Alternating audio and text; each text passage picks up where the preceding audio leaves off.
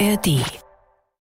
Leute, ich muss euch berichten, ich bin jetzt gerade in der Eingewöhnung, in der Kita-Eingewöhnung meiner Zwillinge. Mhm. Und weil da so viel passiert ist, haben wir gesagt, wir müssen da eine Folge machen. Das ist diese Folge und in dieser Folge, ich kann schon spoilern, gibt es eine Situation, passend zur Eingewöhnung, in der die Kita mich anruft. Ja, wir haben zum ersten Mal eine Folge unterbrechen müssen und zweigeteilt aufnehmen müssen. Was da passiert ist, hört es euch gerne an und dazu haben wir natürlich sehr viele Empfehlungen für euch, wie man so eine Eingewöhnung positiv gestalten kann oder auch wie man sie kaputt machen kann. Und Comedy-Erzieher. Jan Preuß ist mit dabei, ganz genau. Viel Spaß.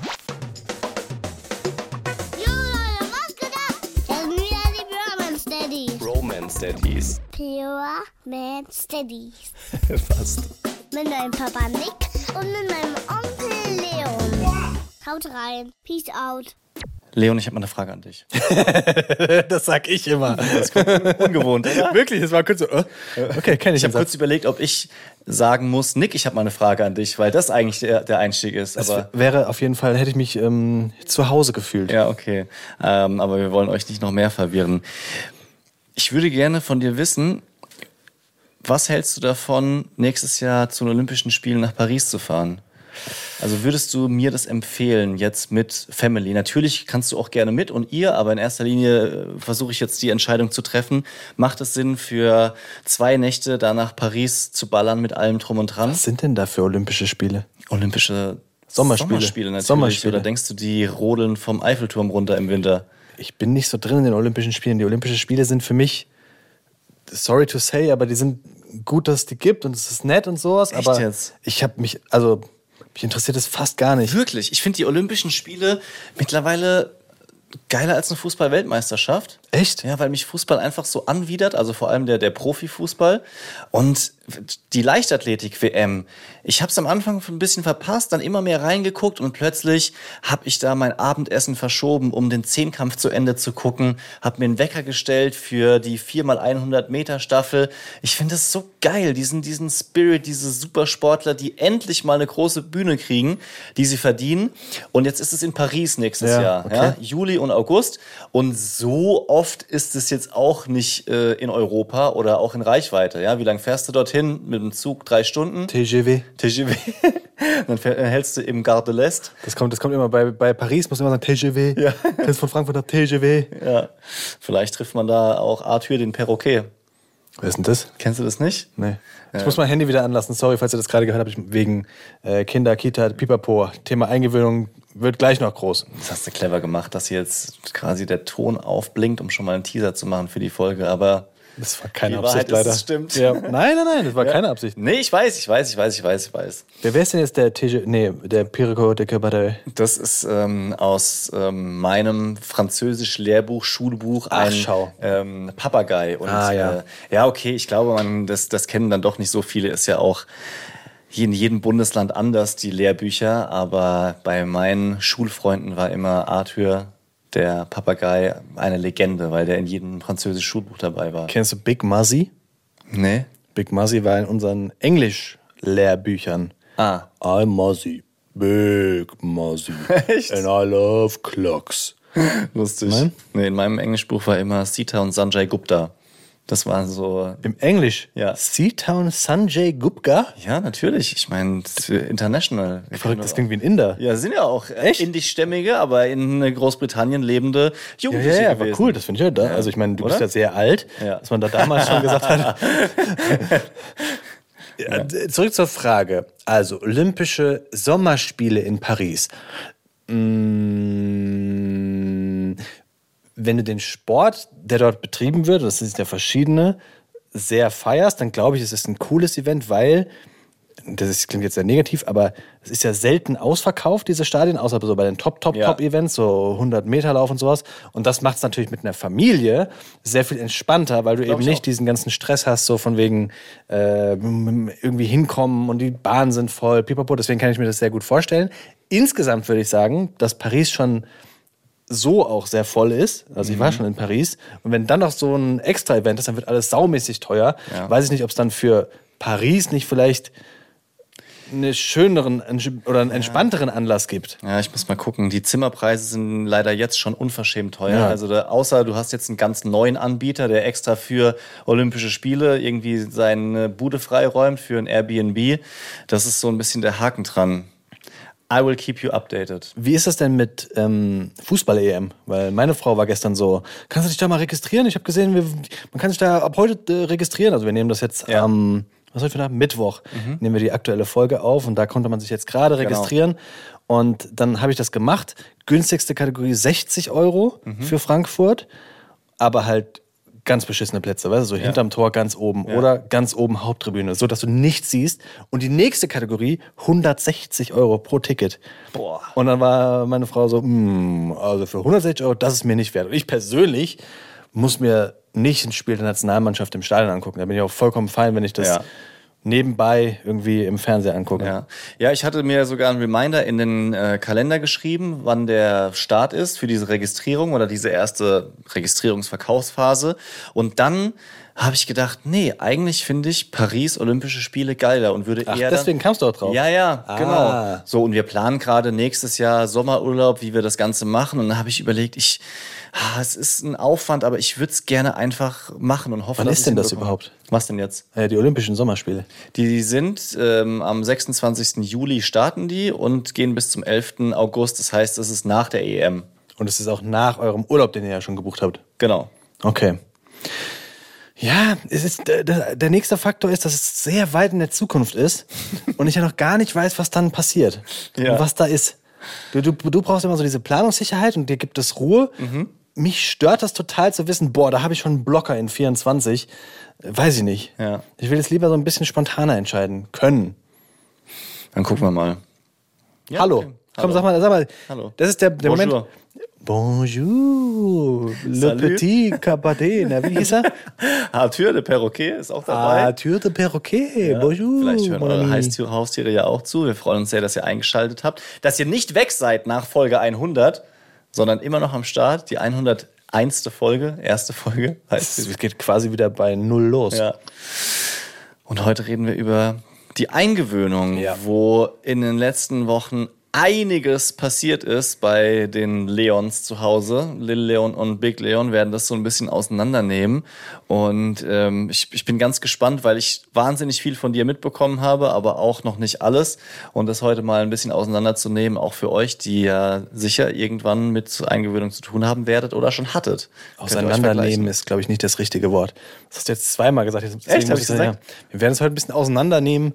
Okay, ja. Auseinandernehmen. Das klingt wie so beim Metzger. Weißt du? Ja. Das wird jetzt auseinandergenommen, das Tier. So. Ja.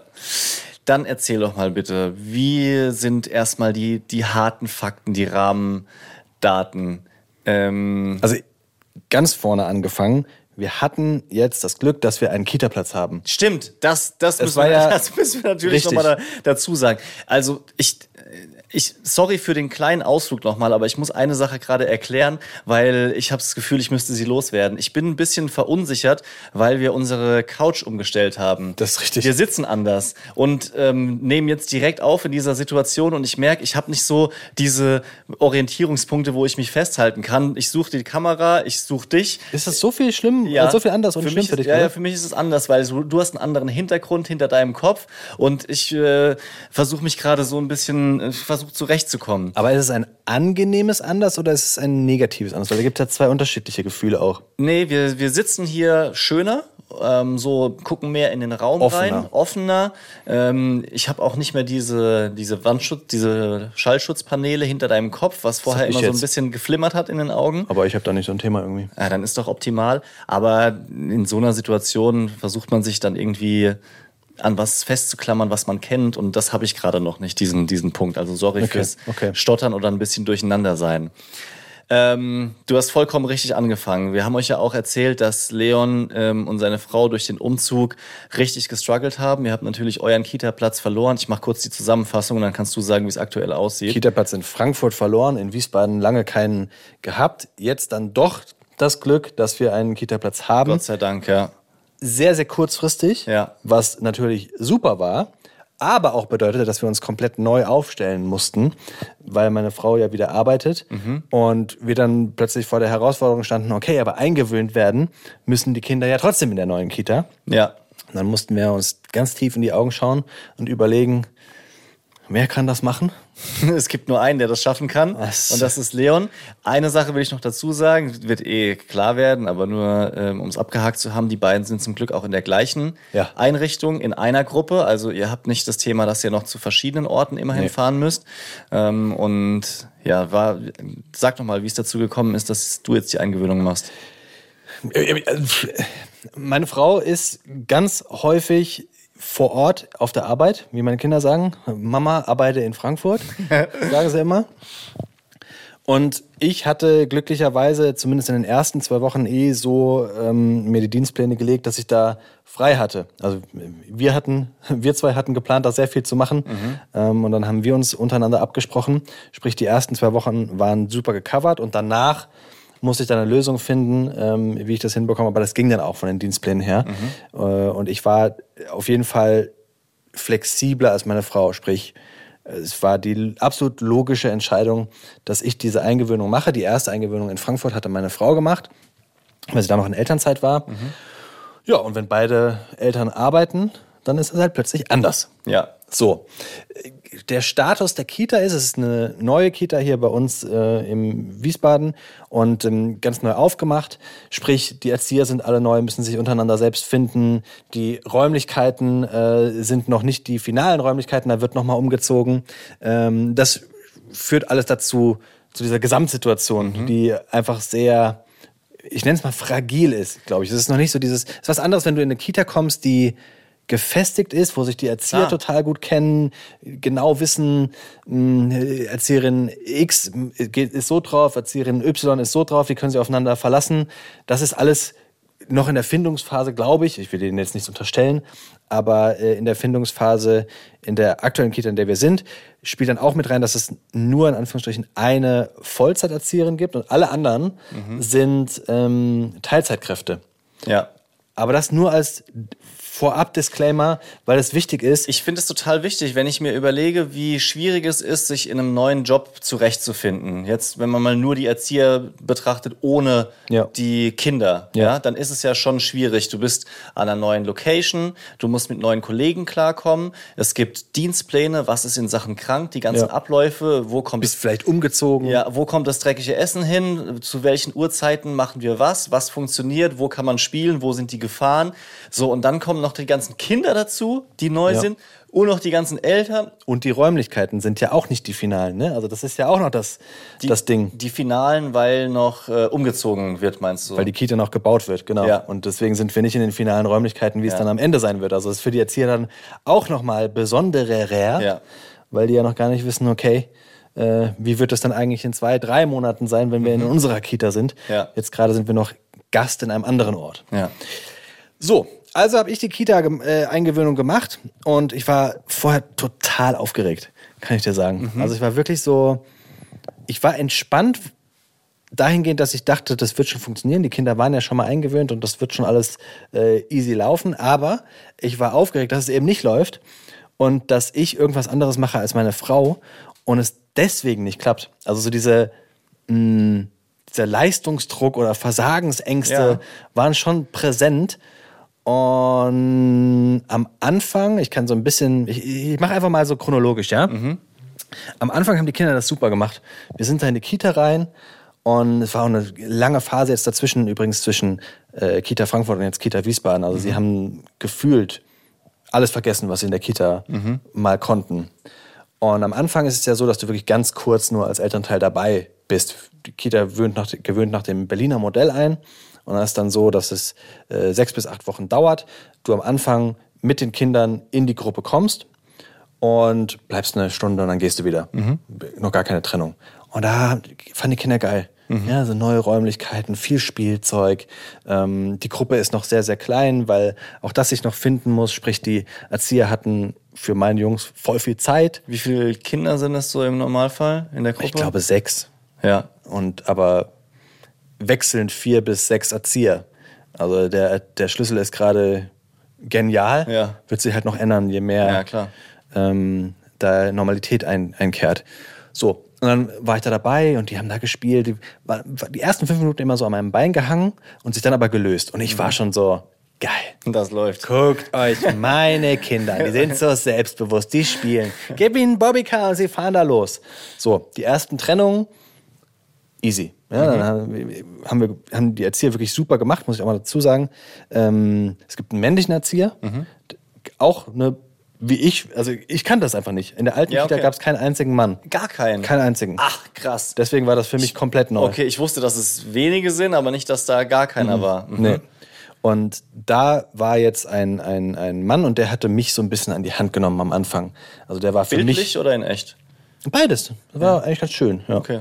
Nee, aber der war für mich so ein bisschen der Ansprechpartner einfach. Also der hat mich morgens an die Hand genommen, dahingehend, dass er mir gesagt hat, was heute ansteht, was wir planen, wie lang die Trennung sein soll. Und das ist ja auch, wie ich jetzt gemerkt habe, oberwichtig, weil du als Elternteil ganz häufig voll im Raum hängst. Du weißt nicht, was soll ich eigentlich machen in der Zeit? Wie soll ich mich eigentlich trennen von den Kindern? Was ist eigentlich morgen? Du bist ja selbst so unter Anspannung, dass du die Kinder einpackst, rausgehst und gar nicht gefragt hast, ja, wann soll ich denn morgen kommen? Und gleichzeitig willst du aber auch nicht der Depp sein, der jetzt Arbeit verursacht, der immer nur die Gespräche sucht und Zeit klaut von den Erziehern. Ja, ja. Ja, es heißt natürlich immer, sprich mit den Erziehern, aber wenn du siehst, dass die eigentlich gerade zu tun haben, dann willst du ja nicht fragen, so so langfristig morgen, was ist denn noch gedacht, so wie war das jetzt heute, ich habe da noch mal ein Thema, können wir auch mal ein Buch von zu Hause mitbringen? Da kommst du dir auch anstrengend vor. Voll. Und dann, die ersten Trennungen waren dann halt so, dass er mir gesagt hat, okay, sagen Sie Ihren Kindern, dass Sie nochmal zum Auto müssen. Ganz kurz. Gucken, ob Sie abgeschlossen haben. Ja. So, haben wir gemacht. Und die Kinder, super, alles klar, bis gleich, Vater. Sinngemäß, so sprechen sie noch nicht. Aber die Trennung, super, ja. Und da dachte ich wirklich schon, es läuft, super. Und gleichzeitig wurde noch ein anderes Kind eingewöhnt. Mhm. Und dann hast du so ein bisschen das, was du jetzt gerade beschreibst, ja. Jeder geht ja mit so einer Trennung oder mit so einer Eingewöhnung auch anders um. Und jeder ist auch in einer anderen Situation. Ich war in der Situation, zumindest die ersten 2 Wochen, dass ich gar keinen Stress hatte, weil ich eben nicht arbeiten musste.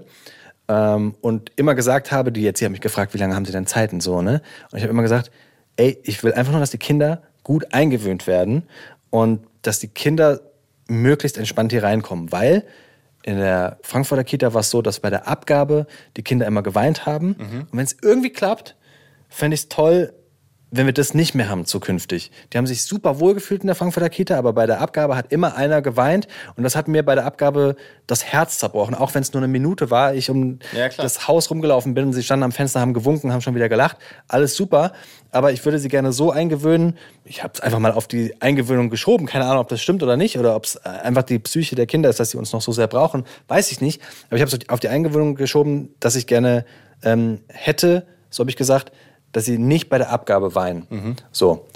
War, glaube ich, auch ein Fehler, das den Erziehern so zu spiegeln, weil die dann sehr langsam vorwärts gegangen sind. Ja, okay. Also so, weißt du, so am Anfang Trennung 3 Minuten. Und die erste Trennung war 3 Minuten. Ich dachte so, da ruft die Kita an. Na, dann geht doch mal dran.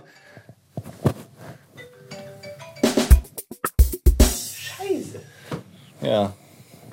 Okay, wir müssen an dieser Stelle eine ganz kleine Pause machen, weil jetzt Mittagsschlafzeit wäre. Es ist 12.48 Uhr. Aber der Big Leon nicht schlafen möchte und wohl sogar weint seit einer halben Stunde. Ja, und du sollst am besten jetzt vorbeikommen. Dann machen wir einen Cut und gucken, wie wir die Folge beenden. Vielleicht wird es auch die kürzeste Folge aller Zeiten. Schauen wir mal. Ja. Aber ist doch klar, fahr los. Okay. Ja.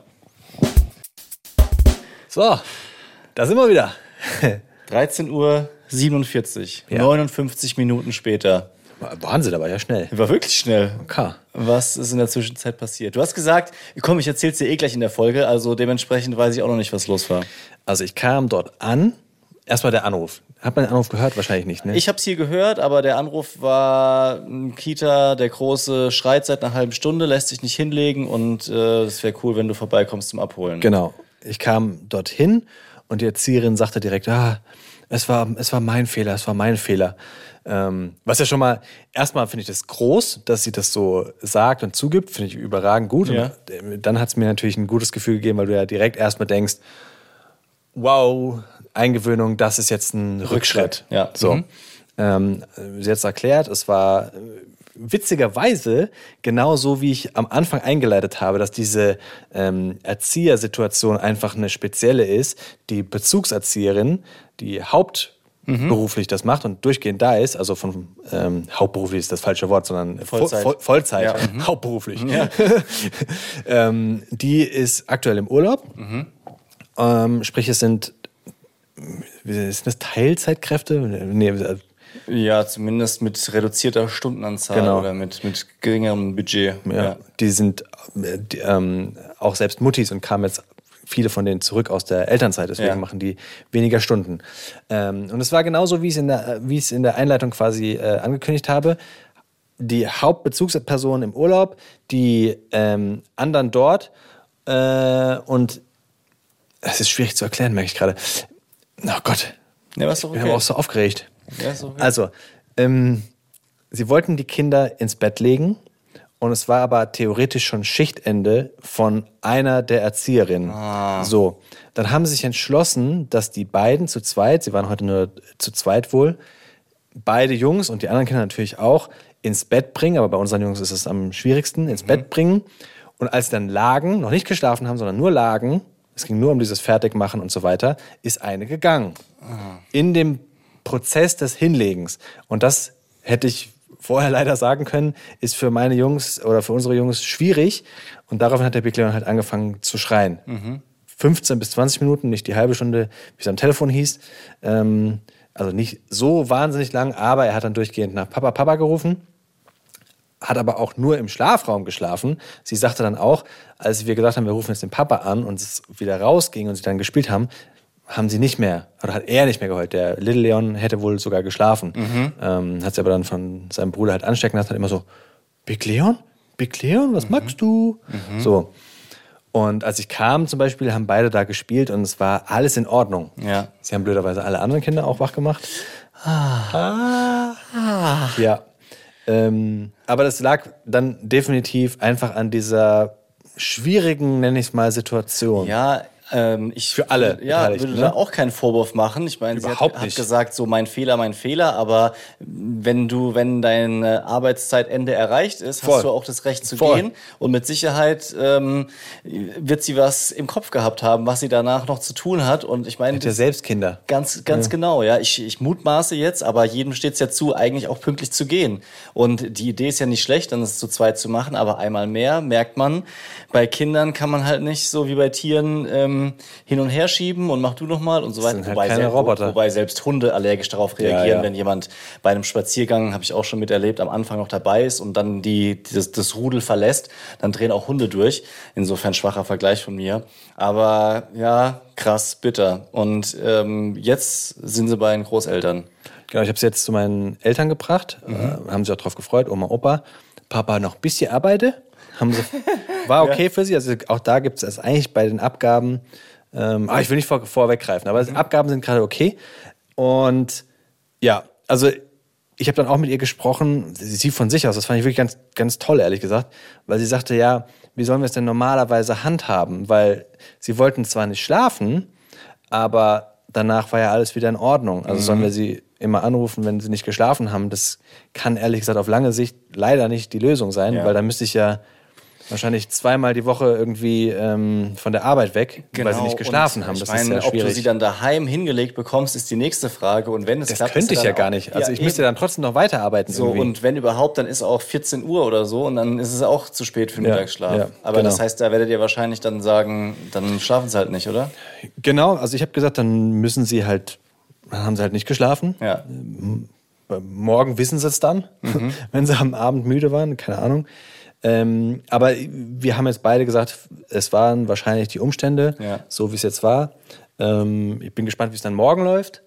Aber das kommt natürlich noch dazu, zu dieser eigenen Unsicherheit, dann die Situation vor Ort mit den immer wieder wechselnden Erziehern, wo niemand was für kann. Ja. Aber das macht es noch schwieriger, vor allem für die Jungs. Und jetzt sind wir wieder beim Thema Eingewöhnung. Ich merke das schon, dass unsere Jungs ganz extrem starke Bezugspersonen brauchen. Und dann ist das auch alles in Ordnung für die. Aber die brauchen so diese Anker. Ich weiß nicht, ob das jedes Kind braucht, aber unsere Kinder sind so, dass die wirklich, die brauchen jemanden, wo sie in den Arm rennen können und wissen, okay, da bin ich jetzt, das ist mein Safe Place. Ja. Auch morgens zum Beispiel, wenn dann die Hauptbezugspersonen in der Kita da sind, dann ist die Abgabe so viel besser und leichter. Und ich verstehe das auch. Ich meine, du kommst da wohin, du weißt, du trennst dich jetzt von Mama und Papa.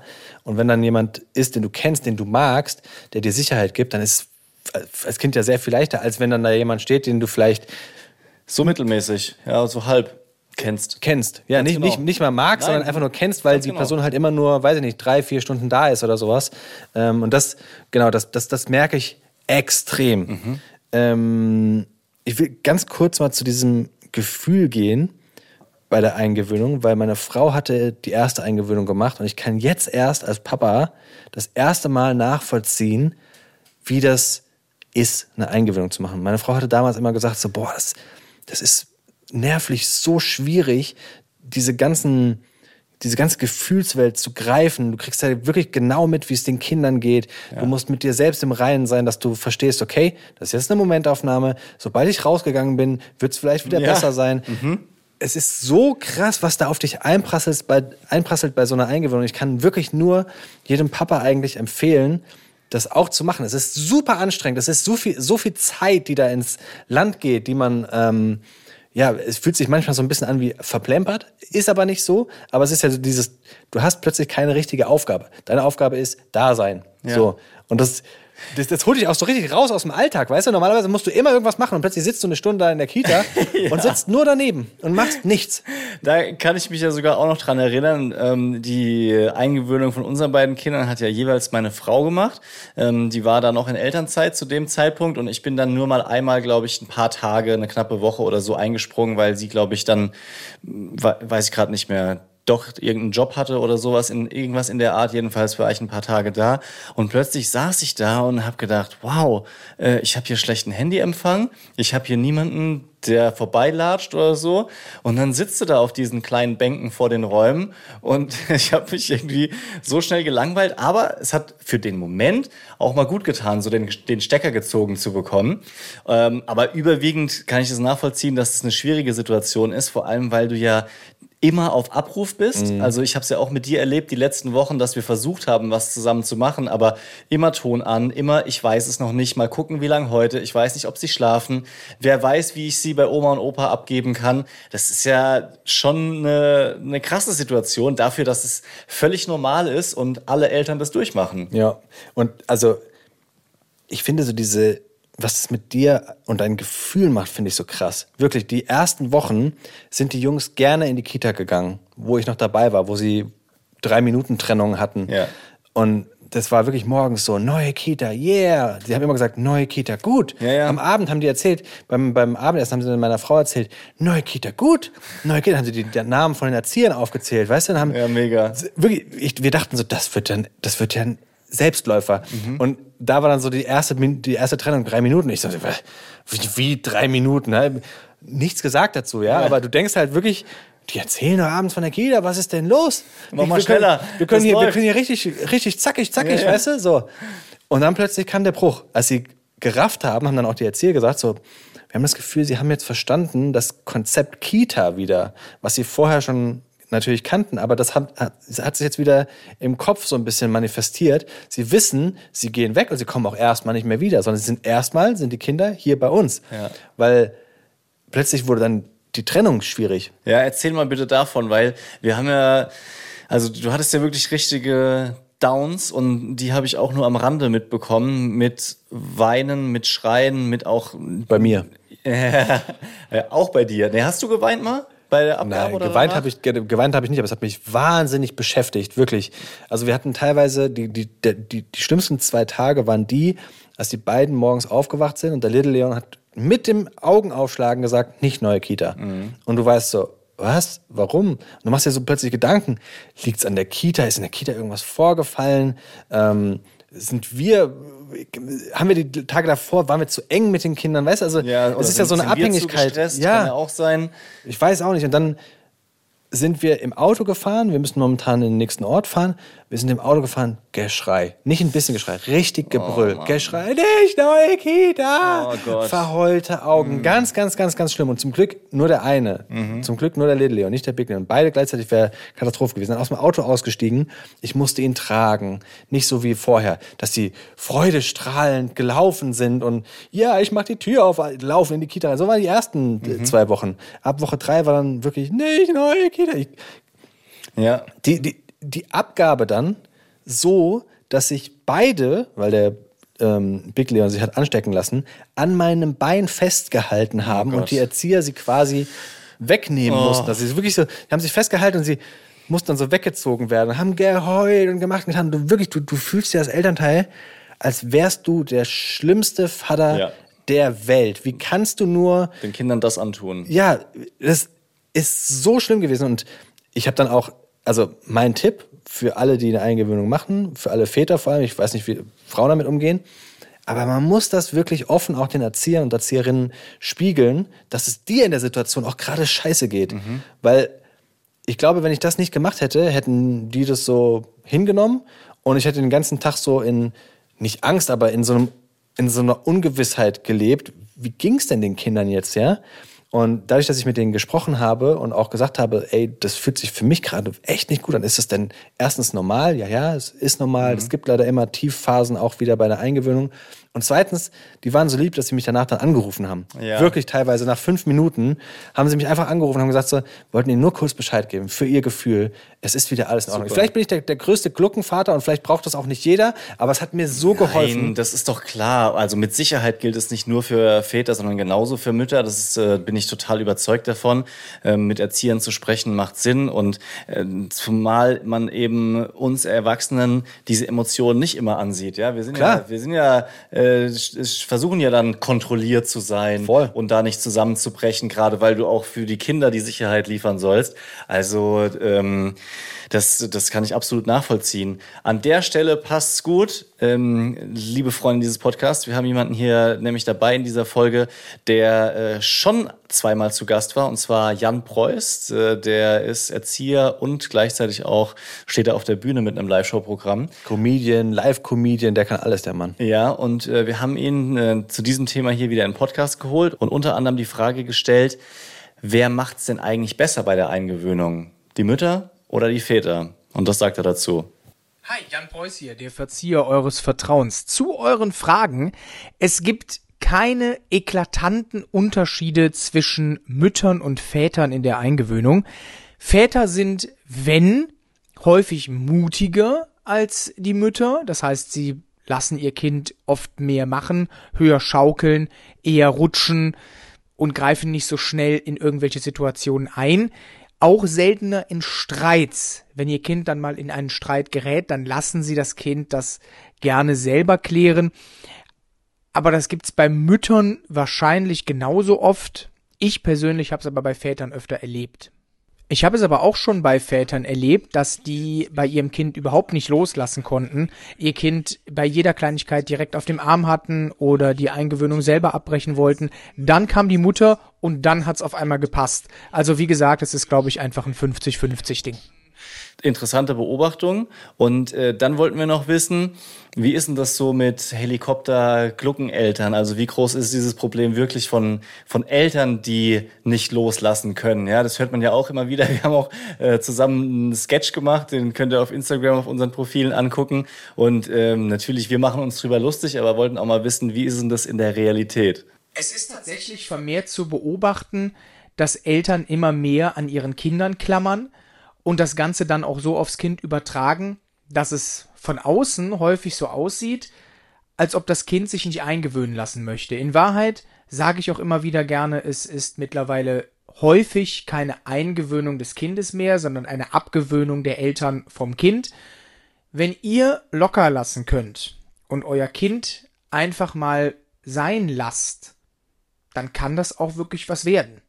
Häufig ist es eine gute Mischung aus der Klammerei von Eltern und natürlich auch der Unsicherheit des Kindes, die sich aber eben häufig aufgrund eurer eigenen Unsicherheit aufs Kind überträgt. Wenn ihr da aber Sorgen oder Ängste habt, dann solltet ihr diese auf jeden Fall bei den Erziehern ansprechen, weil nur dann können wir darauf reagieren und können euch versuchen, gut zuzureden oder einen gemeinsamen guten Weg zu finden.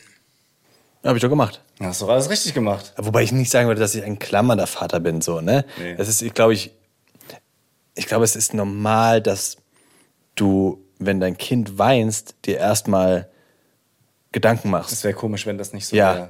Ich bin kein klammernder Vater. Aber du bist jetzt nicht hingegangen und hast gesagt, seid ihr sicher, dass ihr hier sein wollt? Ach Quatsch. Wollt ihr nicht lieber doch zu Papa? Witzigerweise zu der ersten Antwort muss ich noch ganz kurz was sagen, weil die Erzieher meinten schon, dass wenn der Vater die Eingewöhnung macht, dass ihrer Erfahrung nach ein bisschen leichter vielleicht wäre, weil die Väter eben weniger klammern und gerade so diese Trennung, die geben dann halt noch einen Kuss, drücken und gehen raus. Ja. Und wenn das Kind weint, dann gehst du trotzdem raus. Ja. Und die Mütter drehen sich dann nochmal um und sind da vielleicht emotional noch ein bisschen stärker verbunden oder vielleicht auch emotionaler. Ich glaube schon, dass ich ein bisschen weniger emotional bin, zumindest als meine Frau. Vielleicht. Aber du bist trotzdem auch für einen Kerl recht emotional, was ja was Gutes ist. Also ja, aber erst seit dem Podcast. Ich spreche erst seit dem Podcast über meine Gefühle. Ja? Ja, safe. Ja, stimmt. Du? Also mit dem Podcast auf jeden Fall mehr. Ich könnte mir aber auch vorstellen, dass es durch die Kinder gekommen ist. Ja, also, das stimmt. Ja, okay. Weißt du, was ich meine? Das ist bei mir halt, hängt das synchron zusammen. Aber ich musste schon durch den Boy, also vor dem Podcast, mit Emotionen umgehen, die ich vorher nicht kannte und die irgendwie zulassen. Und das hat mich schon verändert. Auf jeden Fall. Ich bin froh darüber. Ja. Also, es ist wirklich das Beste, was mir passieren konnte. Ja. Ich habe es nie gelernt, großartig darüber zu sprechen. Ich habe immer gedacht, ich muss das alles im Griff haben, kontrollieren, ja, und keine Gefühlsausbrüche, was halt einfach nur ungesund ist. Aber ich wusste es nicht besser. Mal was anderes. Hast du auch ein neues T-Shirt, sag mal? Ja, mir war jetzt warm vorhin, hatte ich noch ein Hemd an, jetzt habe ich halt noch ein T-Shirt. Aber das T-Shirt ist auch neu, oder? Das T-Shirt ist auch neu. Du hast ein neues Hemd, ein neues T-Shirt. Boah, du bist wirklich... das gefällt mir. Das gefällt mir. Ich habe mir monatelang gar nichts gekauft und dann habe ich irgendwann die Krise bekommen und habe gesagt, so, jetzt gehen wir shoppen. Bin mit meiner Frau dorthin und dann habe ich kurz einen Prozess gemacht und habe mir halt 4 Oberteile gekauft. 4? Ja. So viel? Ja. Wow, was hat das gekostet? Nur mal... So 160? Krass. Weil das ist, habe ich glaube ich schon mal gesagt, wenn das die 100 übersteigt bei mir, ist eine Grenze. Ja, dann ich habe es in verschiedenen Läden gekauft, dadurch habe ich es nicht so gemerkt. So, okay. Hier, okay. Geiles T-Shirt, 40 Euro. Ja, kann man schon mal machen. 40 Euro für ein Shirt, wow. Ja. Echt? Gibt es auch bei mir so eine Grenze, 30. Alles, was über 30 ist, da muss es schon sehr geil sein. Aber das ist ein sehr schönes Shirt. Ja. Aber rein von meinen innerlichen Blockaden. Ja, verstehe ich. Verstehe ich total. Witzig. Ja. Wir kommen wieder zurück von dem Einwand. Mir ist nur gerade aufgefallen, weil du hier plötzlich mit so einem, das hat ja so eine Waffeloptik. Ja, genau, und das mag ich im Moment ganz gern. T-Shirt mit Waffeloptik vor mir sitzt, statt dem Hemd. Ziemlich vollgeschwitzt schon, ja. Echt? Ja. Das ist auch so ein Plastikstoff. Das ist mal innen drin an, ist so ein bisschen Trikotstoff. Ah, und da schwitzen ist gut. Da schwitzt man gut, ist mir natürlich auch unangenehm, jetzt so darauf angesprochen zu werden. Aber ich habe die Hoffnung, alles gut, dafür sind wir da, die Hoffnung, dass sich der nicht so sehr verzieht, der Stoff. Weißt du, was ich glaube? Ich weiß, woher das T-Shirt ist, weil als ich mit meiner Frau einkaufen war, habe ich das gleiche T-Shirt. Und jetzt, wo du mir das Innenleben zeigst, meine Frau wollte unbedingt, dass ich mir so ein T-Shirt kaufe, allerdings in, ich glaube, schwarz oder beige oder grün oder irgendwie so eine Farbe. Ich glaube, es war grün und ich habe es als beige gesehen. Sie wollte unbedingt, dass ich das kaufe. Ich habe es angezogen und habe noch bei mir gedacht, so, nee, das ist zu sehr so Trikotstoff. Dafür bin ich zu sehr Schwitzer. Ja. Das funktioniert nicht. Ich fand's ganz geil. Weil das sieht mega geil aus. Es fühlt sich innen drin so ein bisschen an, als hätte ich ein Trikot an. Und ich mache ja Sport so, als wäre das jetzt irgendwie mein Sportoutfit. Ja. Und von außen ist es aber ganz entspannt. Muss man berichten, wie das im längeren Tragen ist. Dann hol ich mir vielleicht noch das Grüne. Ja. Falls du die ersten Schweißsituationen merkst. Ja, ich werde dir das erzählen. Für euch, glaube ich... Ja, auch. Ich erzähle euch auch, wie die Schweißsituation von nächste Folge, kurzes Update zum Schweiß. Dürfen wir nicht vergessen, dann möchte ich gerne wirklich Märchen machen. Lass uns zu was Wichtigerem für alle noch zurückkehren.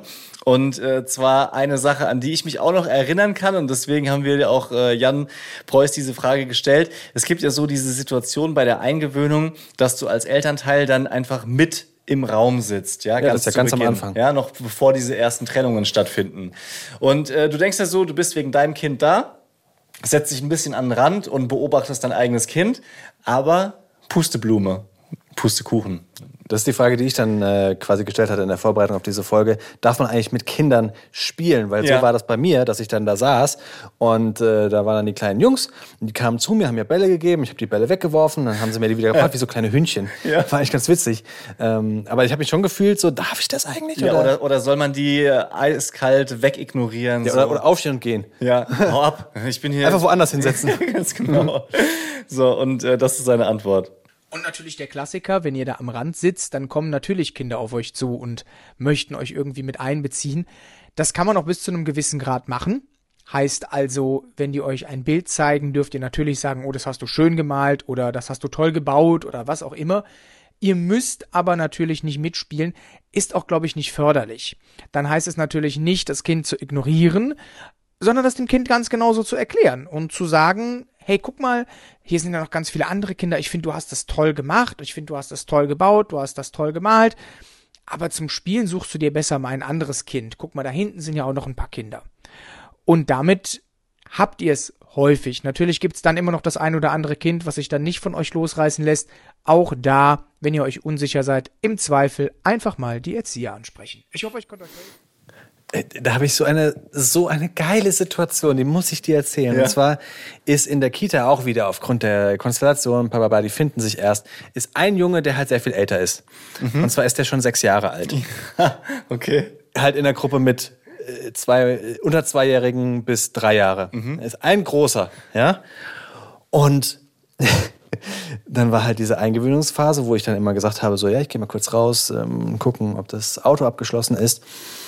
Und er war dann draußen und fragte mich, wo ich denn hingehe. Und dann sagte ich, ja, ich gehe jetzt mal raus an das Auto und muss gucken, ob das Auto abgeschlossen ist. Und seine Mutter war neben ihm. Und er guckte mich so mit ganz großen Augen an. So, okay, also ich würde Ihnen empfehlen, dass Sie Ihren Kindern mal was sagen, dass sie länger wegbleiben müssen. Weil das wäre doch viel besser, wenn sie länger weg sind. Und ich gucke ihn so an, so, ach so, du hast verstanden, dass das jetzt nur eine Ausrede war. Ja, natürlich. Ja. Sie müssen gucken, dass sie länger mal weg sind, damit ihre Kinder sich so daran gewöhnen, dass sie... Ja. Und es war in meinem Kopf so überhaupt nicht klar, dass dieser 6-Jährige ja eine ganz andere Auffassungsgabe hat als meine 2-Jährigen. Ja. Und dass die Mini-Lüge, die ich meinen Kindern auftische, jetzt nicht bei ihm auch funktioniert. Ja. Und dass er das auch... Er braucht gar keine Lüge, sondern mit ihm kannst du schon richtig reden, weißt du? Und das war so. Und gleichzeitig ist der Gedanke voll schlau, nicht zu sagen, ich gehe gucken, ob's Auto da ist, weil dann könntest du schon nach einer Minute wieder da sein. Das verstehen unsere Kinder auch schon in dem Alter, ja? Dass du sagst, Mist, ich muss noch was Kleines einkaufen, ich bin gleich wieder da. Damit die verstehen, einkaufen, dauert einen Moment. Ja.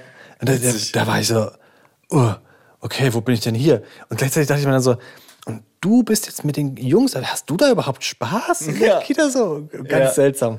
Ja, ich finde bei der Antwort hier von Jan übrigens auch wieder so schockierend. Wir machen so ein großes Ding draus vorher und überlegen, wie geht das, was soll man da machen, als ob es irgendeinen Zaubertrick geben würde. Und die Antwort ist so banal und einfach, aber man kommt teilweise nicht drauf, einfach es den Kindern direkt zu sagen. Ja. Zu sagen, du, ich bin kein Erzieher, ich bin jetzt nur wegen meinem Sohn da oder meinen Kindern, spiel mal mit den anderen Kindern. Warum nicht? Aber warum kommt man nicht drauf? Das ist weil wir blöd sind. Weil wir blöd sind, ja. Ich meine, du verkopfst ja, wenn es um deine Kinder geht, das ist ja ganz klar. Ja. Dann willst du alles richtig machen und sobald du versuchst, alles zwanghaft richtig zu machen, machst du halt häufig Dinge falsch. Ja. Ist so. Ich möchte noch kurz sagen, wir sind jetzt in Woche 4 der Eingewöhnung. Theoretisch, wenn jetzt nicht heute der Ausreißer nach unten gewesen wäre, finde ich, sind wir auf einem super Weg. Ja. Also sie essen jetzt in der Kita von Frühstück über Mittagessen bis Snacks. Sie schlafen eigentlich in der Kita bis auf heute. Also wenn die Konstellation so ist, dass die... Seit wann klappt das mit dem Schlafen? Eine Woche? Mehr als eine Woche jetzt? Nur eine halbe Woche. Ja, okay. Eine halbe Woche. Ja. Also in Woche 3, habe ich ja gesagt, gab es diese krasse Down-Phase. Ja. Da war dann der Grund, glaube ich, dass sie verstanden haben, ich bin jetzt länger weg. Da haben wir dann die längeren Trennungen gemacht. Das war ganz schlimm. Und dann plötzlich gegen Ende der Woche wurde es schlagartig besser, als sie gemerkt haben, Schlafen ist okay und Schlafen bringt ihnen was und nach dem Schlafen gibt es einen Snack und so. Das war super. Und ja, jetzt haben wir das Gefühl, dass wir auf einem eigentlich guten Weg sind und wir schaffen sogar die dann 3 Uhr. Eigentlich wollten wir sie heute um 3 Uhr abholen von morgens 9 bis mittags 3 Uhr ist ja schon mal super. Ja. Da sind wir fast vor Eingewöhnung fertig. Wenn jetzt nicht heute dieser kleine Rückschlag gewesen wäre. Den man aber das ganz ist ja gut schon mal erklären kann und auch klar. Super von der Erzieherin, dass sie das so gesagt hat, weil sonst würdest du dir jetzt mindestens bis morgen einen Kopf machen, woran liegt's, was ist anders und so weiter. Ja, ja, cool. Und ich habe noch ein Learning für mich so, bevor wir jetzt gleich in die Fakten gehen. Ich habe gemerkt, dass es hilft, den Kindern nicht zu viel Druck zu machen, indem du in die Zukunft guckst. Ah, ja. Wir haben uns teilweise dann abends hingesetzt und haben gefragt, wie war es in der Kita? Alles super, bis dahin war alles super. Aber als wir dann gefragt haben, wollt ihr morgen auch wieder in die Kita gehen? Kurz vorm Einschlafen, dann war das Einschlafen blöd. Dann haben sie plötzlich vorm Einschlafen schon verstanden, oh, wir müssen morgen wieder in die Kita. Ja, ja. Blöd. Auch so dieses nach dem Aufstehen nicht, wollt ihr heute wieder in die Kita? Lass sie erstmal ankommen in den Tag, reinstarten, mit einem Ritual, wie es immer ist, mit einem Kinderkaffee, den wir ihnen weitermachen, mit frisch Windel wechseln, anziehen und so weiter. Und dann, wenn du an die Tür gehst, dann kannst du sagen, so, und jetzt fahren wir in die Kita. Und dann ist es auch, dann sind sie im Tag angekommen. Ja. So dieses zu sehr in die Zukunft schauen, können Kinder noch nicht. Und das ist für mich das krasseste Learning aus dieser Eingewöhnungsphase. Neben natürlich, dass man selbst Geduld haben muss, selbst ausgeglichen sein muss und mit den Erziehern reden muss. Nicht zu sehr in die Zukunft gucken, hilft Kindern nicht. Hilft vielleicht dir, weil du hoffst dann, dass die Kinder sagen, ja, morgen in die Kita, gute Idee, Mama, danke, dass du es schon mal erwähnt hast. Mhm. Aber das hilft den Kindern null. Ich finde, es ist ein saustarker Punkt, den du sagst, weil wenn ich so drüber nachdenke, erkenne ich mich auch in vielen Situationen und es sind eigentlich immer die Tage, wo was Besonderes passiert, wo man genau das mit den Kindern macht, dass man ihnen zu sehr so den Ablauf sagt. Zum Beispiel, man geht auf eine Hochzeit oder morgen fliegen wir in Urlaub. Und dann erklärst du das denen und wahrscheinlich machst du es nicht in erster Linie, um es den Kindern zu erklären, sondern um deine eigene Aufregung ein bisschen zu kanalisieren und hoffst, dass die dann voll eingenordet sind und mitziehen wie beim Militär. Aber es sorgt eher dafür, dass die Kinder dann völlig aufgeregt sind, statt einfach dich fertig zu machen und morgens zu sagen, so, ja, okay, jetzt Flughafen und ciao. Ja, ja, wenn man das schaffen würde, wäre es super. Nehme ich mit. Ich hoffe, ich nehme noch mehr aus den Fakten mit. Bromance Daddys Fact Sheet. Ein Fakt möchte ich an der Stelle nochmal droppen, auch wenn wir ihn in einer anderen Kita-Folge schon mal hatten, und zwar dieses Berliner Modell. Du hattest das angesprochen und das hatten wir damals auch in der Folge. Das wurde in den 80er Jahren entwickelt und das ist das Modell, was die meisten von euch kennen und die meisten Kitas auch betreiben, ist dieses stückweise, schrittweise trennen und abgewöhnen sozusagen, beziehungsweise eingewöhnen. Und ich fand es interessant, nochmal hier zu lesen jetzt, dass dieses Berliner Modell von 3 Wochen ausgeht, was die Eingewöhnung dauert. Ach, maximal und mindestens 3 Tage, also zwischen 3 Tagen und 3 Wochen. 3 Wochen maximal, weil wir sind ja schon länger. Ja, das sieht das Modell vor. Das heißt nicht, dass es im alltäglichen Betrieb auch tatsächlich der Durchschnitt ist, sondern jetzt erstmal nur das Modell, was in den 80er Jahren entwickeln ist. Manche Kitas veranschlagen auch um die 4 Wochen. Das ist auch das, was ich häufiger gehört habe. Und Durchschnittswerte in dem Sinn haben wir nicht gefunden jetzt, wie lange die tatsächlich dauert, die Eingewöhnung. Ich sag's nur an der Stelle, weil ich einfach nochmal mitgeben will, dass es völlig unterschiedlich lang dauern kann, diese Eingewöhnung. Ja. Und das wie bei allen Kindersachen einfach vom Kind abhängt. Und auch hier einmal mehr sei gesagt, macht euch keinen Druck, weil es der Nachbar, die Freundin nach so und so vielen Tagen geschafft hat. Es ist einfach immer unterschiedlich. Viel wichtiger ist, wie ihr damit umgeht. Und jetzt kommen wir in die Empfehlungen, wie man bei einer Eingewöhnung als Elternteil gut handelt, beziehungsweise auch schlecht handelt. Christoph hat uns ein paar Don'ts rausgesucht, also Punkte, die zu vermeiden sind. Erstens, sich vorher nicht genau das Kita-Konzept anschauen. Also es hilft natürlich zu wissen auch, was passiert dort, was haben die dort für Tagesabläufe, dass man dann selber nicht so wahnsinnig überrascht ist, dort zu sein. Dann zweitens, haben wir gerade schon angeschnitten, ist ein Fehler, sich einreden zu lassen, es würde immer gleich ablaufen. Ich glaube, den Zahn haben wir gezogen, ja, dass man weiß, es ist jedes Mal unterschiedlich. Ein drittes Don't ist, sich zu wenig Zeit für die Kita-Eingewöhnung zu nehmen. Jedes Kind ist anders. Wie würdest du es sagen, war das rückblickend für dich ein Fehler oder ein Problem, dass du diese Arbeitswoche in Woche 3 noch hattest? Ich meine, du konntest es nicht ganz ändern, weil das alles so spontan kam, aber wäre schon geiler gewesen, ja, du hättest auch frei gehabt, oder? In einer perfekten Welt nimmst du dir komplett frei dafür, aber wer kann das? Ja. Also wenn du nicht mehr in Elternzeit bist, wie willst du dir denn 4 Wochen frei nehmen? Ja. Also so viel Urlaub haben ja wenige Menschen dann. Das, ja, es muss irgendwie währenddessen funktionieren und das macht es kompliziert, weil du dann natürlich als Elternteil auch nicht komplett frei bist. Dann ist natürlich die Empfehlung, dass ein Elternteil das durchzieht. Ja. War bei euch, glaube ich, auch mal kurz durcheinandergewirbelt, oder? Ja, das hätte ich fast vergessen. Dazwischen. Das kam zu dieser schlechten Phase dazu. Also ehrlich gesagt fing es damit an, dass ich ja krank wurde, weswegen auch eine Folge ausgefallen ist. Und dann musste meine Frau die Kinder bringen, dann hatte sie sich auf der Autobahn verfahren. Hm. Und dann musste mein Vater abholen, also Opa. Also es war so richtig durcheinandergewürfelt. Und danach ging es dann los, dass es so richtig bergab ging mit der Eingewöhnung. Kann damit zusammenhängen, muss aber nicht. Muss nicht, ja. Aber es ist natürlich für das Kind auch, also wirklich, ich versuche mich immer in das Kind reinzusetzen oder in die Kinder. Ja. Und also, ja, das ist für die ja auch echt anstrengend. Ja. Wichtiger Punkt ist auch, sich von den Erziehern und Erzieherinnen zu nichts drängen lassen. Also der Reminder nochmal hier, dass ihr trotzdem als Eltern natürlich ein extrem gutes Gefühl für eure Kinder habt. Und auch wenn die Erzieher immer das Beste wollen, solltet ihr letztendlich entscheiden, soll der Schnuller weg oder muss hier die Reinlichkeitserziehung beginnen? Was für ein krasses Wort, habe ich so noch nie gelesen, wenn es einfach nur darum geht, auf die Toilette zu gehen.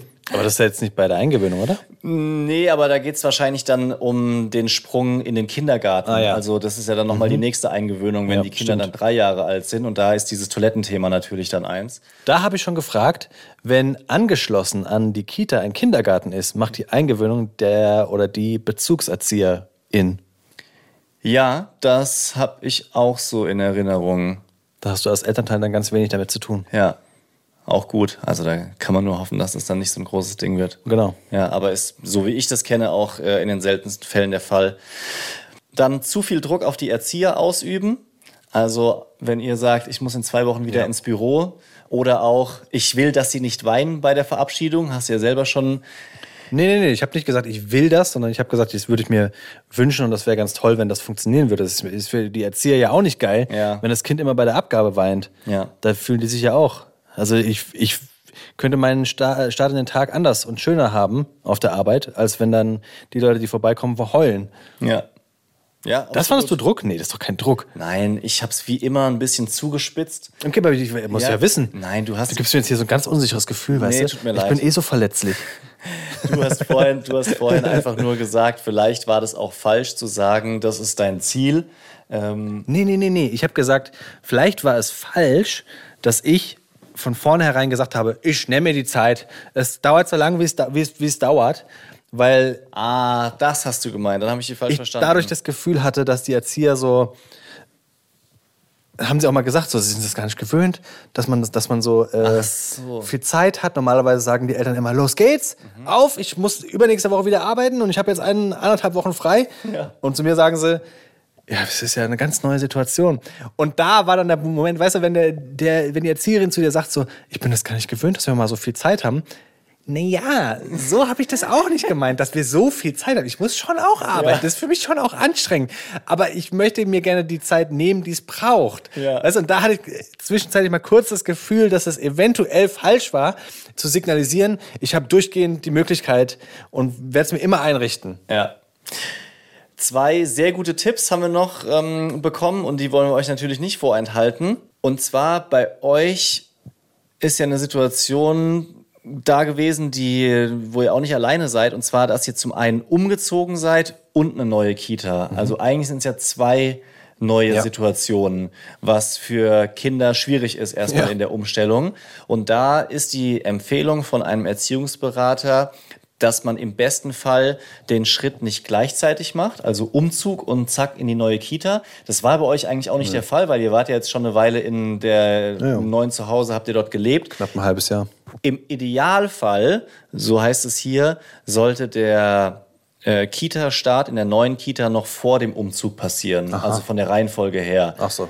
Die wenigsten können wahrscheinlich sich das aussuchen, ist auch die Realität, so mit neuem Platz und so weiter. Aber falls ihr nicht zu weit weg seid von eurem neuen Zuhause und schon die neue Kita habt, könnt ihr das vielleicht mal probieren, dass ihr eben erst die Eingewöhnung macht und dann umzieht. Ich glaube, das ist ein Tipp, der an der Realität vorbeigeht, ja. Weil nach meiner Erfahrung hast du den Kita-Platz ja erst, wenn du gemeldet bist in dem Ort, wo du wohnst. Könnte auch sein. Sprich, dass du, wenn du umziehst, du meldest dich ja nicht vorher um, weil du wohnst ja noch. Allerdings ziehst du ja ab und zu auch in derselben Stadt um. Ja. Aber nehmen wir mal an, du ziehst von München nach Berlin. Ja. Dann geht es schon von der Entfernung nicht. Was lachst denn? Ist doch so. Facts. Beim Leon gibt's Facts. Ja. So. Der zweite Punkt, den finde ich sehr, sehr gut. Und zwar, weil der nicht nur zutrifft, wenn es eine Eingewöhnung gibt, sondern auch, ich nehme das mit, weil der Boy, da will ich gleich noch ein Beispiel bringen, gerade auch sehr wenig Lust auf Kita hat. Und zwar der Tipp, eine Verbindung herzustellen, zum Beispiel ein Bild zu Hause anzufangen zu malen und dann in der Kita weiterzumalen. Oh ja. Oder ein Bastelprojekt oder ähnliches. Also Sachen, die jetzt nicht nach einer Sekunde abgeschlossen sind. Das finde ich sehr, sehr schlau, diesen Gedanken, sowas Einfaches zu Hause zu starten, was man dann mit, sagen wir mal, Gefühlen verbindet vielleicht von, ich fühle mich wohl zu Hause, was lachst du so blöd? Und dann machst du das in der Kita nochmal weiter und hast dort einen leichteren Start. Und das ist nicht so ein harter Cut. Was ist du, Depp? Das ist schon das zweite Mal, Depp. Du bist ja wirklich auf Krawall gebürstet. Ja, ein bisschen. Ja, ich muss nur daran denken, dass ihr ja daheim gerade, du und der Boy, ein Hochbeet baut. Also, guck mal jetzt hier, ich habe hier ein Hochbeet dabei. Könnt ihr das vielleicht heute füllen? Und dann kommst du mit so einer Sackkarre, weil es dann Erde drin ist und viel zu schwer. Also, du lachst jetzt. Aber das Beispiel, was ich bringen will, hat mit Garten zu tun. Ja? Also der Boy ist ja, wie ihr wisst, schon 5 Jahre alt. Und ich dachte so, in dem Alter ist es gegessen. Ja, da ist ja Eingewöhnung schon lang vorbei, da ist es für die einfach Alltag. Aber er hat einfach gerade keinen Bock auf Kita. Ja, er wacht morgens auf und fragt, ist heute Kita? Echt? Ja, oder wenn Wochenende ist, sagt er, ja, hoch die Hände. Das tut doch weh, oder nicht? Ja, auf jeden Fall. Mist ist es. Er wehrt sich jetzt nicht so krass wie so ein 3-Jähriger, der dann an der Tür protestiert. Aber er sagt schon, er will lieber zu Hause und jetzt nicht so, dass er simuliert oder was er findet. Aber Fakt ist, er möchte einfach lieber zu Hause sein als in der Kita. Wenn man ihn fragt, sagt er, zu Hause ist halt mit den Eltern schöner, er hat dort mehr Möglichkeiten, er kann dort in den Garten halt so ganz viele Sachen zählt er auf, wie ich, die er zu Hause schön findet. Und in der Kita fällt es ihm irgendwie schwer zu sagen, worauf er sich freut, selbst wenn wir ihm da Vorschläge machen. Und er sagt zum Beispiel, ihm ist langweilig in der Kita, was ja eigentlich nicht sein kann. Aber die Erzieherin hat mich da auf einen neuen Gedanken gebracht. Und zwar hat sie gemeint, Kinder, die das sagen, dass es in der Kita langweilig ist, haben oft ein Problem mit dem Überangebot. Also, dass es zu viele Spiele, Sachen, auch Kinder und Menschen, also Erzieher gibt, dass das teilweise einfach ein Stressfaktor ist. Und das kann ich gut nachvollziehen. Und wir haben dann lange mit ihm zu Hause gesprochen und überlegt, was wir machen können, um die Situation für ihn angenehmer zu gestalten. Und der Punkt, der dann bei ihm gezogen hat, war, dass er in der Kita gärtnert. Also die haben ohnehin so einen Kita-Acker, nennt sich das, und so eine AG, wo sie dann einmal in der Woche auf diesen Acker gehen und Sachen anpflanzen, kümmern sich darum, ernten auch teilweise richtig viel Obst und Gemüse. Das war jetzt natürlich im Herbst eigentlich abgeschlossen, aber ich konnte ihn dann damit vollkommen begeistern. Das hat mich natürlich auch gefreut, indem ich ihm gesagt habe, so, wir nehmen jetzt deine Handschuhe mit, wir nehmen deine Schaufel mit und so ein paar Samen von Salat, Petersilie oder ähnlichen Sachen, die man auch im Herbst noch einpflanzen kann, und fragen mal, ob du das mitnehmen kannst und anpflanzen kannst. Und plötzlich war für ihn der Tag perfekt. Er war richtig freudig aufgeregt, ist dann gleich in das Büro von der Leitung reingegangen. Guck mal, was ich dabei habe. Kann ich das heute machen? Und hat dann auch verstanden, dass es nicht sofort klappt, sondern halt am Nachmittag. Ja? Und dann hat er das in der Gruppe gezeigt. Dann haben die sogar im Morgenkreis drüber gesprochen, was ja jetzt auch kein schlechtes Thema ist, so ein bisschen über Pflanzen, Garten und sowas zu sprechen. Und das hat mich unfassbar gefreut, weil ich mit ihm zusammen überlegt habe und eine Lösung gefunden habe, cool, die dann auch für die Kita cool war. Also so, es lohnt sich manchmal, das habe ich daraus gelernt, da ein bisschen mehr Gedanken reinzustecken und nicht nur zu sagen, ja, du musst halt in die Kita. Ja, würde ich sonst auch, so logischerweise auch nicht machen. Aber manchmal, wenn man keine Zeit hat, sagt man ja sowas wie, voll, das ist deine Aufgabe. Ja, ich gehe arbeiten, schon, du musst in die Kita. Ja, aber mit der Drucksituation ist ja wenig geholfen. Aber das hat er dann einmal gemacht und was war am nächsten Tag? Das hat sich dann... Bringt jetzt immer so Samen mit. Ja. Guck mal hier, Sonnenblumen. Also das hat sich dann auf 3 Tage gestretcht, weil die nicht immer alles gleich machen konnten, sondern ein bisschen was wurde dann auf dem Balkon gepflanzt. Dann haben sie an einem anderen Tag nochmal was draußen auf dem Acker gemacht. Und jetzt kann er sich ja auch weiterhin drum kümmern. Also er kann gucken, wie das wächst, er kann Unkraut entfernen, er kann es ein bisschen gießen und immer wieder anschauen. Damit ist er auch fein. Das ist jetzt nicht so, dass er jetzt jeden Tag sagt, ich gucke nach den Pflanzen, aber es hat zumindest für mehrere Tage ihm gut getan. Das war super. Ja. Bromance Daddys, Bro-Munity. Und da wollten wir einfach mal Dankeschön sagen für das ganz liebe Feedback, das von euch reinkam über vor allem hier Spotify, da kann man ja mittlerweile Feedback geben. Wir sind auch in der ARD-Audiothek. Wir sind auch in der ARD-Audiothek. Aber die öffentlichen Kommentare gibt's bei Spotify. Genau, oder auf unser Bro-Phone, Nummer in den Shownotes, da habt ihr uns auch geschrieben. Und also vor allem meine Frau war maximal angespannt. Klar, die ist nicht so einfach routiniert, sage ich mal, dass sie jede Woche einen Podcast aufnimmt, hat sie noch nie gemacht. Das war ihr erster und deswegen war sie so, oh, gab's irgendwie Feedback? Haben Leute gesagt, dass es okay war? Und gab's negatives Feedback? Gab's nicht. Mhm. Und es gab ganz viel Positives, das möchte ich gerne vorlesen. Zum Beispiel von Sarah. Inzwischen ist es schon ein Ritual geworden, dienstags nach eurer neuen Folge zu schauen. Diese Folge, Folge 100, war mega.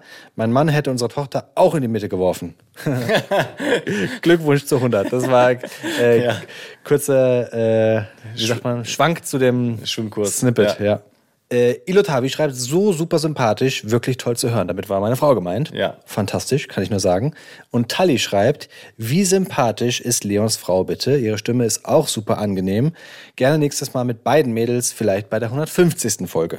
Ja, ist doch ein guter Plan. Aber das freut mich sehr. Es freut mich, dass ihr was mit der Folge anfangen konnte, dass es was Besonderes war und aber auch für deine Frau, weil das wäre natürlich dumm gewesen, wenn jetzt da irgendwie sie schlecht bei wegkommt. Und ich meine, mir war es dann klar nach der Folge, dass das super ist. Ich war völlig begeistert, wirklich. Voll. Wir haben das überhaupt nicht in Frage gestellt, dass sie das könnte, ne? Das ist auch krass. Ja, ich hab mir schon Sorgen gemacht, weil das was anderes ist, plötzlich ein Mikrofon in der Hand zu haben und dann so auf Aufnahme zu sprechen. Aber das hat sie mega gut gemacht. Ja. Ich war einfach nur völlig geflasht und deswegen kann ich das Feedback nachvollziehen. Und ja, wer weiß, was wir in Folge 150 machen. 125, wir machen jetzt kleinere Schritte für besondere Sachen. Daddy freie Zone. Nick, wir müssen über unsere... Es ist keine Geschäftsidee, sondern es ist eine Formatidee. Wir haben ja diesen Podcast... Ach, das möchtest du. Ja, okay. Also Podcast ist der eine Seitenstrang, den wir haben. Unser ganz großer Wunsch ist ja, irgendwann nochmal ins Fernsehen zu kommen. Oder? Stimmt doch.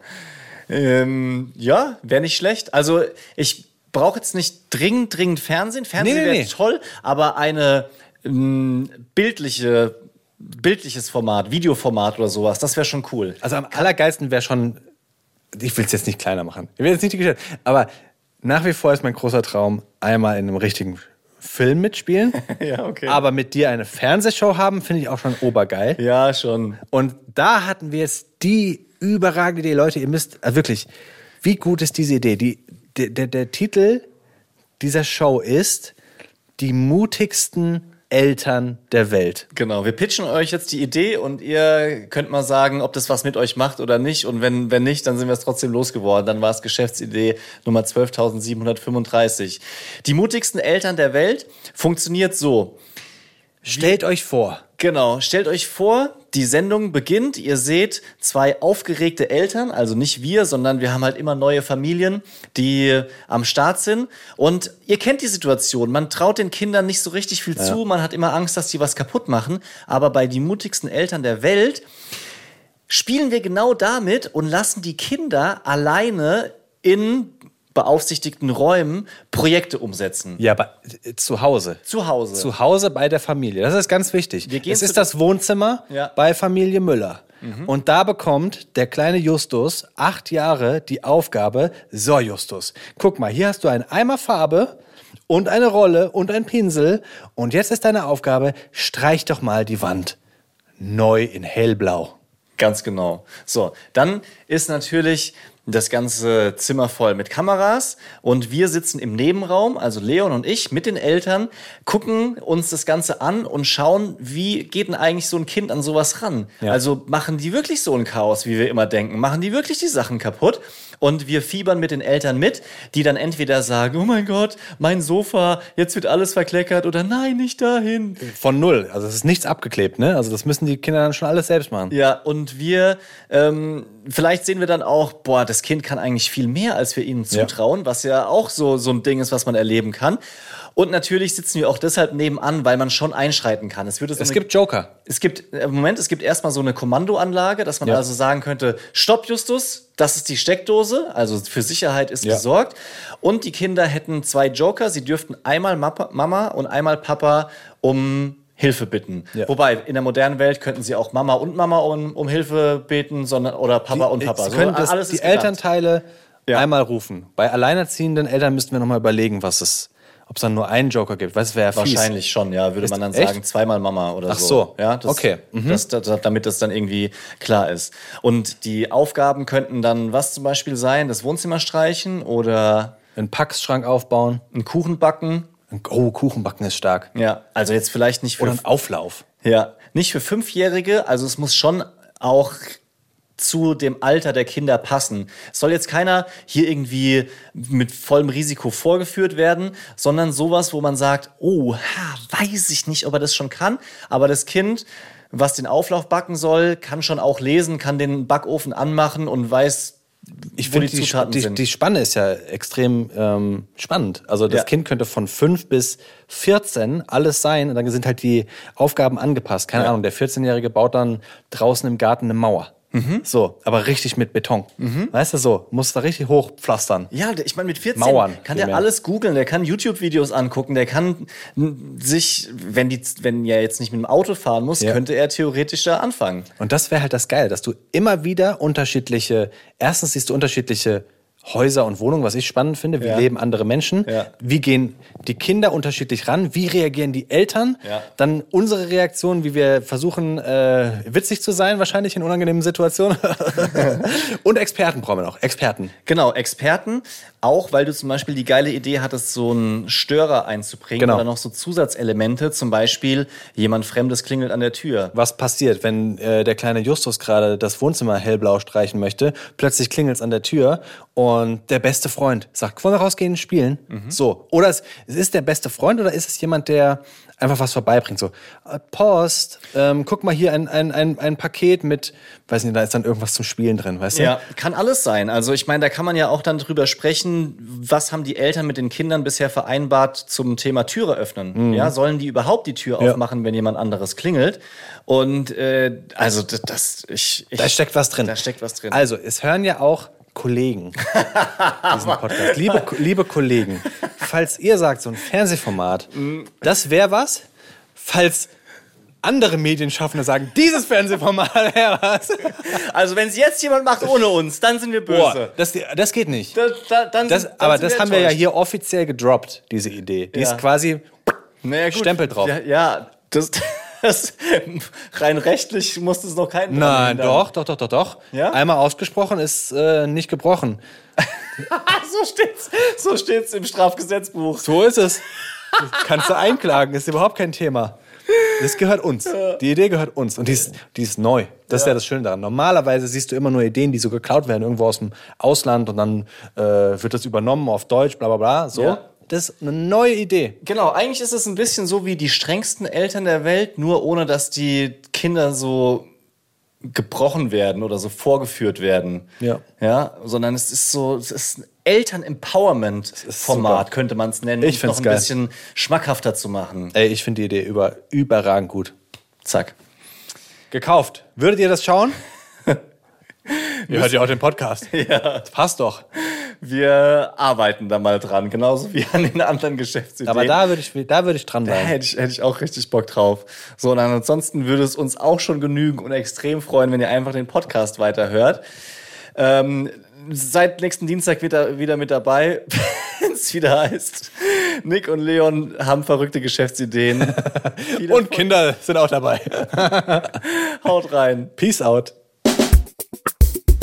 Wir haben zum Schluss noch einen coolen Doku-Tipp für euch, der vielleicht vor allem für Sportfans was sein könnte. Und zwar gibt es jetzt in der ARD-Mediathek das neue Doku-Format Sportsfreundin, das sich mit Fragen aus der Welt der sportbegeisterten Frauen beschäftigt.